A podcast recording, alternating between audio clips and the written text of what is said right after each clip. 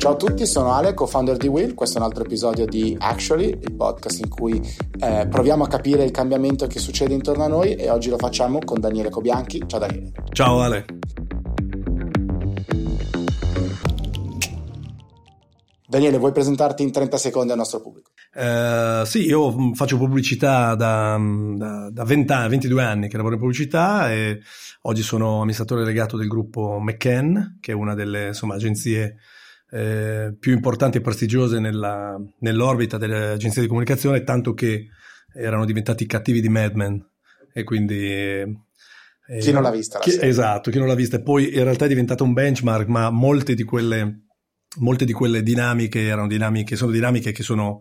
ehm, ancora oggi vive nonostante il mondo sia cambiato notevolmente. Quindi faccio questo mestiere a 22 anni e diciamo che la cosa che, che mi affascina di più di questo mestiere adesso è la, la, la possibilità eh, di impattare, nel senso che il nostro mestiere è sempre stato un mestiere che in qualche misura aiutasse le aziende a stare sul mercato, a vendere prodotti, a essere forti dal punto di vista commerciale. Adesso i cambiamenti del mondo che, che, che ci sono da diversi anni, anche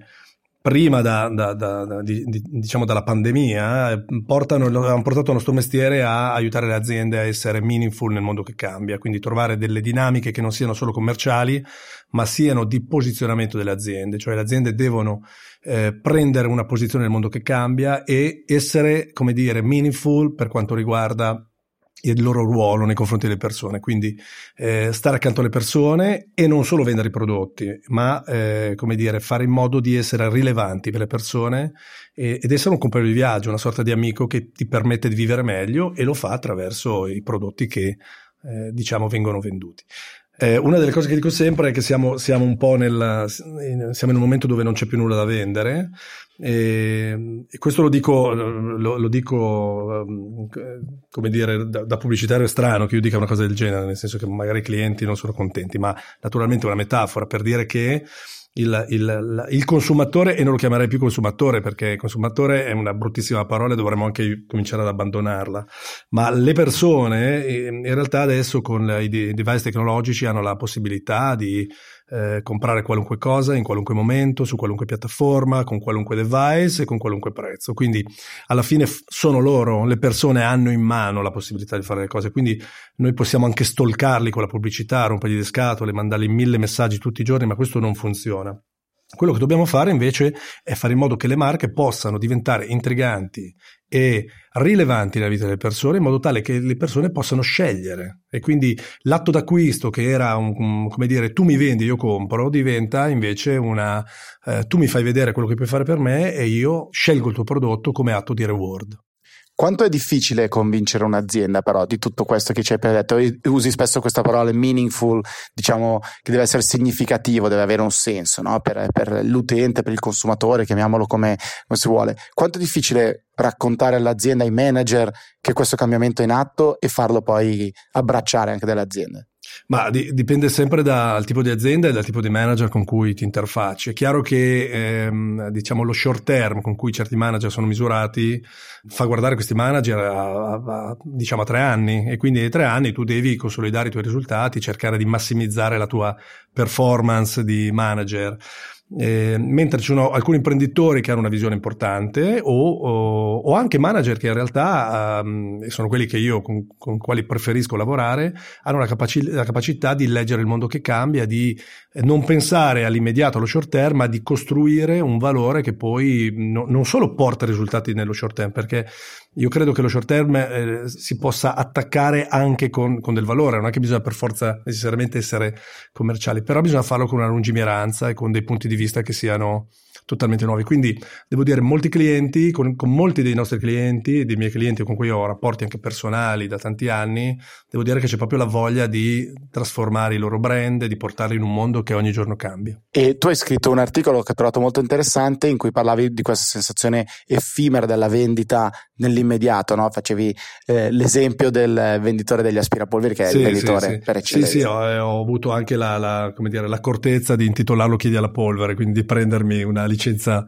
eh, poetica per, per, raccontare che, come dire, senza ehm, togliere nulla a chi cerca di vendere una aspirapolvere, per carità, è, il tema non è quello, ma la logica è che soprattutto adesso nel post-Covid c'è una, una, un tentativo di eh, supportare la ripartenza attraverso una, un rilancio dei consumi. Il rilancio dei consumi è la, una cosa sbagliata dal mio punto di vista, perché adesso è il momento in, nel quale noi dovremmo ricostruire il valore che si è perso e che si è sgretolato, no? valori costruiti magari in 20 anni, 10 anni, 15 anni di grandi aziende si trovano dopo il Covid a non avere più in mano nulla. Quindi la logica è non è tanto riaccendere i consumi e quindi vendere il più possibile, ma quello di ricostruire il valore. Quindi, come dire, questi signori dell'aspirapolvere dicevano nel, in una delle loro interviste che la polvere non va mai in crisi e diciamo il sunto di questo articolo poi finisce dicendo che in realtà anche la polvere può andare in crisi nel momento in cui manca il pavimento e per pavimento intendiamo la costruzione che regge tutto. Certo, e quanto è difficile fare tutto questo dall'Italia? Perché molto spesso siamo, come dire, più destinatari di comunicazioni magari globali o europee da parte dei, dei grandi marchi in particolare. L'Italia ha un ruolo in questo centrale, abbiamo delle particolarità, come si fa a incastrare questo con la nostra narrazione tipica del bel paese che si mangia bene, eccetera, eccetera, eccetera. Allora, allora dal punto di vista pubblicitario l'Italia ha, ha, ha sempre sofferto un po' perché le grandi marche internazionali lavorano costruendo degli hub e quindi dei centri nei quali sviluppano tutte le attività di comunicazione e poi questi centri distribuiscono nei singoli paesi le, la comunicazione poi declinata o adattata su, sulla base dei paesi. E noi siamo sempre stati, come dire, poco interessanti come hub e quindi le grandi aziende hanno preferito fare hub a Londra, farli in Spagna, a Madrid, farli naturalmente negli Stati Uniti. Ecco, però noi abbiamo una, un certo tipo di cultura, un certo tipo di punto di vista dove su alcuni marche, alcuni prodotti, alcune categorie merceologiche possiamo veramente fare la differenza. E quello che, che ogni tanto cerchiamo di fare è proprio quello, portare una, eh, come dire, non una cultura anglosassone eh, imitata in Italia, distribuita dall'Italia verso il mondo anglosassone, ma lavorare su quei valori latini e italiani che sono straordinari e ridistribuirli. E questo lo riusciamo a fare anche con tanti marchi che si occupano anche di cose tipicamente italiane come il lusso, come il food, dove siamo delle vere e proprie eccellenze, dove non portiamo solo all'esterno dei prodotti, ma andiamo a distribuire dei valori culturali che nessuno ha e che tutti ci invidiano. Tu prima mi facevi un esempio, mentre chiacchieravamo, di un cliente col quale, diciamoci la verità, speravi di sbrigartela in poco tempo, poi in realtà hai avuto modo di parlare con il manager che ti ha portato, non ricordo, dietro le quinte, diciamo così, e hai cambiato radicalmente l'approccio alla campagna che stavi disegnando. Se vuoi raccontare brevemente l'esempio, soprattutto quanto il tuo modo di approcciare eh, la campagna, il cliente, il tema, come dire, influisca e soprattutto quanto tu riesca a trasmettere questo senso molto forte di importanza per te della base valoriale. Ma ehm, guarda, io mi, mi, rendo anche conto che il nostro mestiere, che se non diventa, uh, se, se, no, se, non cambia, si trasforma da uh, agenzia che cerca di, come dire, di proporre eh, consumi in un mondo che si sta dimostrando che il consumismo è finito, no? la speculazione è finita e quindi stiamo parlando di consumi sostenibili, stiamo, avremo il cambiamento climatico che ci porterà a fare delle nuove valutazioni. Quindi se noi non riusciamo a fare questo passaggio come industria, parlo del mio mestiere, se io non divento qualcos'altro, io non, non avrò più mestiere nel giro di poco tempo. Quindi per me è fondamentale, non tanto per salvaguardare il mio posto di lavoro, ma per, per avere un senso in quello che faccio nella mia vita. Quindi cercare sempre un purpose è la cosa fondamentale, ma il purpose non deve essere una cosa teorica o una cosa salvacoscienza. Ti ricordi una, si diceva una volta si piantavano degli alberi da qualche parte per dire ok, noi siamo green, no? ma invece era un modo solo di salvarsi la coscienza e poi continuare a inquinare da tutte le parti. L'aneddoto a cui ti riferisci è molto divertente perché una, era un'azienda che vende esclusivamente le partite IVA e soprattutto tra, tra vari clienti di questa azienda ci sono tantissimi ristoranti, tutto l'oreca, la distribuzione dei, dei vini, dei, delle delle bevande, eccetera. E mi avevano chiesto una campagna per i 40 anni, e dicendo, ah, ok, da 40 anni che lavoriamo con le partite IVA, siamo... E io l'ho, l'ho trovata molto, come dire, piccola questa idea che loro avevano, che mi hanno suggerito, questo brief e mi hanno invitato a guardare l'azienda, andare dietro le quinte, fare un behind the scene e behind the scene mi sono reso conto che loro invece erano già purpose driven, però la comunicazione non era purpose driven, ma quello che facevano era già così, perché giusto per fare un esempio loro avevano, non so, diversi tagli di carne a seconda del tipo di ristorante, no? Quindi cercavano di vendere al ristorante quel taglio di carne che fosse necessario a soddisfare quella clientela, quindi non cercare di vendere più prodotto per fare la vendita, ma di dire io ti do la giusta quantità, la giusta qualità per il ristorante che hai, 6-4 tavoli, 6 tavoli, 8 tavoli, hai la moglie in cucina o la moglie in sala e tu sei, eh, o, o viceversa, come dire, aiutare la ristorazione a fare bene il proprio mestiere, avere dei prezzi giusti e fare in modo che l'attività. E quindi, diciamo, questo, e questo apre a scenari bellissimi, no? Perché allora perché non inventarsi che io ti mando anche un sommelier che ti fa la cantina dei vini e ti rende migliore il tuo ristorante? Quindi, più io contribuisco a rendere migliore il tuo ristorante o la tua attività non vendendoti le cose, ma vendendo quello che ti serve per creare il valore, più genera un valore, che è un valore sano, perché i clienti torneranno da te perché gli stai dando valore. E tu contribuisci a migliorare le attività commerciali che in una logica di filiera creano un sistema di valore circolare che funziona, che è quello che bisognerebbe fare adesso più che mai perché il coronavirus ha distrutto il valore, no? E quindi bisogna ricominciare a costruire il valore e rimetterlo in circolo. È splendido quello che, che dice, davvero molto interessante. L'altro aspetto, oltre ovviamente al, al coronavirus, è però anche il cambiamento a livello generazionale in particolare, che parte dai più giovani, ma non è solo dei più giovani, che dice consumo critico prima di tutto, cioè io compro da un'azienda e sostanzialmente è una scelta politica quella di acquistare da un'azienda o dall'altra. E questo è secondo me un aspetto potentissimo. Quindi mi piacerebbe capire con te quanto questo avviene quanto, quanto lo vedi e dall'altra parte però quali sono i rischi. Penso ovviamente a Black Lives Matter ad esempio. Molte aziende hanno sposato questo movimento hanno provato a gettarci sopra e in alcuni casi però è stato un effetto boomerang perché ad esempio bastava scendere un pochettino nel loro, nella loro pagina Instagram e avevano solo modelli o modelli bianchi fino a due settimane prima ed era eh, come dire sembrava più di facciata che di altro quindi è più rischio che altro no? cosa, cosa pensi? Ma io penso che diciamo il mondo in cui siamo adesso non, non, non accetta compromessi poi è chiaro che eh, ci sono delle tensioni che portano ai cambiamenti che sono anche esagerate da un certo punto di vista, però queste tensioni servono per muovere, come dire, culturalmente il mondo, no? E quindi cambiare linguaggi, cambiare punti di vista. Quindi questo è fondamentale. Io credo che tutte le aziende eh, che vogliono avere successo de- debbano necessariamente eh, trovare il modo di essere etici, di essere sostenibili, di guardare al mondo, di capire che la diversità è fondamentale perché se no perdiamo del valore, non perché la diversità è avere tutte le categorie rappresentate, è avere il valore, avere l'opportunità di avere il valore che tutti coloro i quali possono portare lo possano portare nel modo corretto. Quindi le aziende devono fare quello e devono soprattutto costruire una strategia non solo proiettata in avanti, ma anche di ricostruzione di quello che erano loro, di quello che sono stati dei valori fondanti. Quindi se ci sono delle cose che non funzionano più, le aziende devono cambiare anche tornando indietro, devono avere anche la capacità di rimettere a posto qualcosa che non funziona più. È come avere una,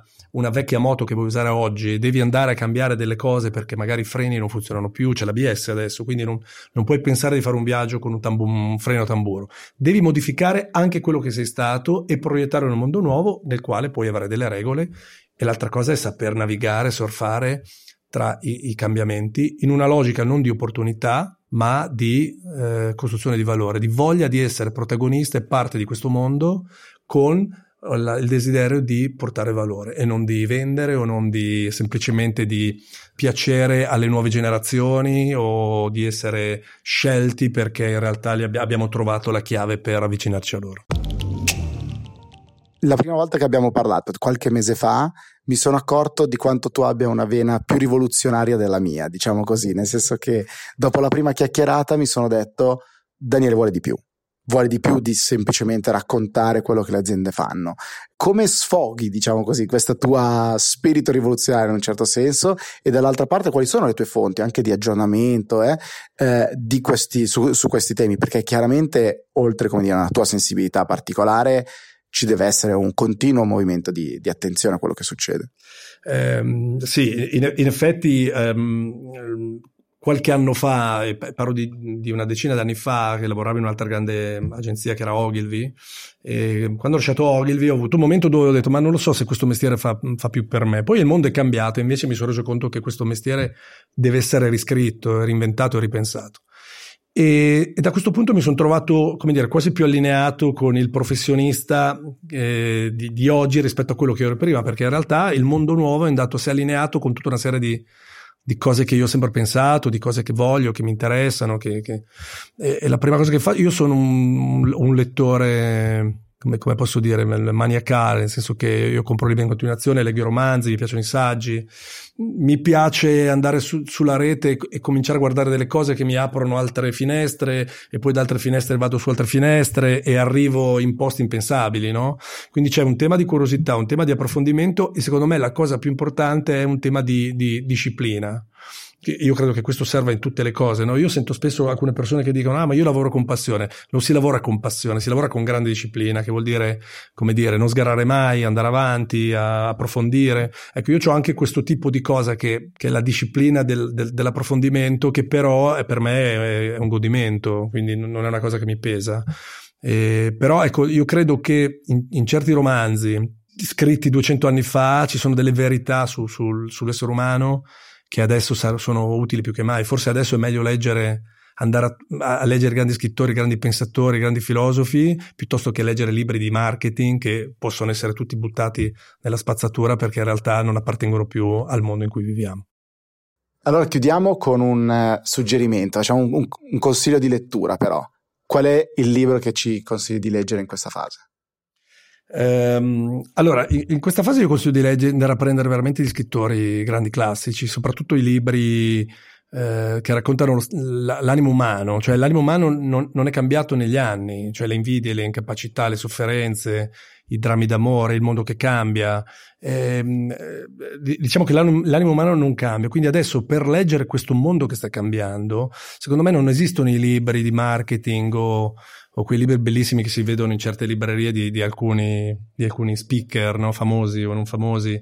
Eh, io, io, credo che la lettura del, c'è una lettura del mondo contemporanea che probabilmente non, non, può essere ancora scritta perché va in diretta. E invece bisogna lavorare molto e studiare molto su e approfondire l'aspetto dell'essere umano, la parte più intima, no? perché l'essere umano reagisce ai cambiamenti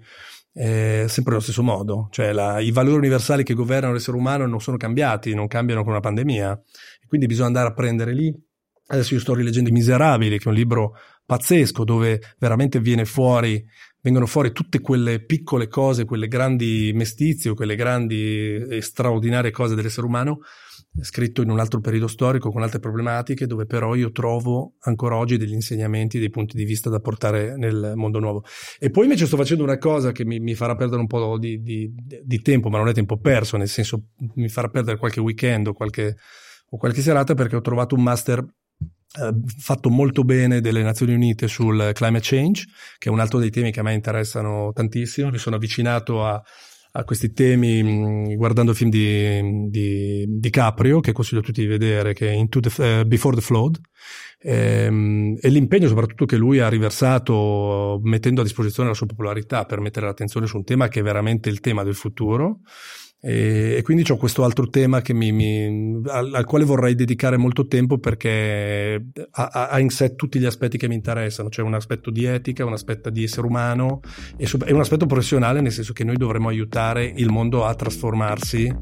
perché i cambiamenti che ci saranno hanno bisogno di, di adeguamenti continui. Fantastico, doppio consiglio di lettura e di visione. Grazie ancora per il tuo tempo Daniele. Grazie a te Ale. Grazie a tutti e buona giornata. Ciao.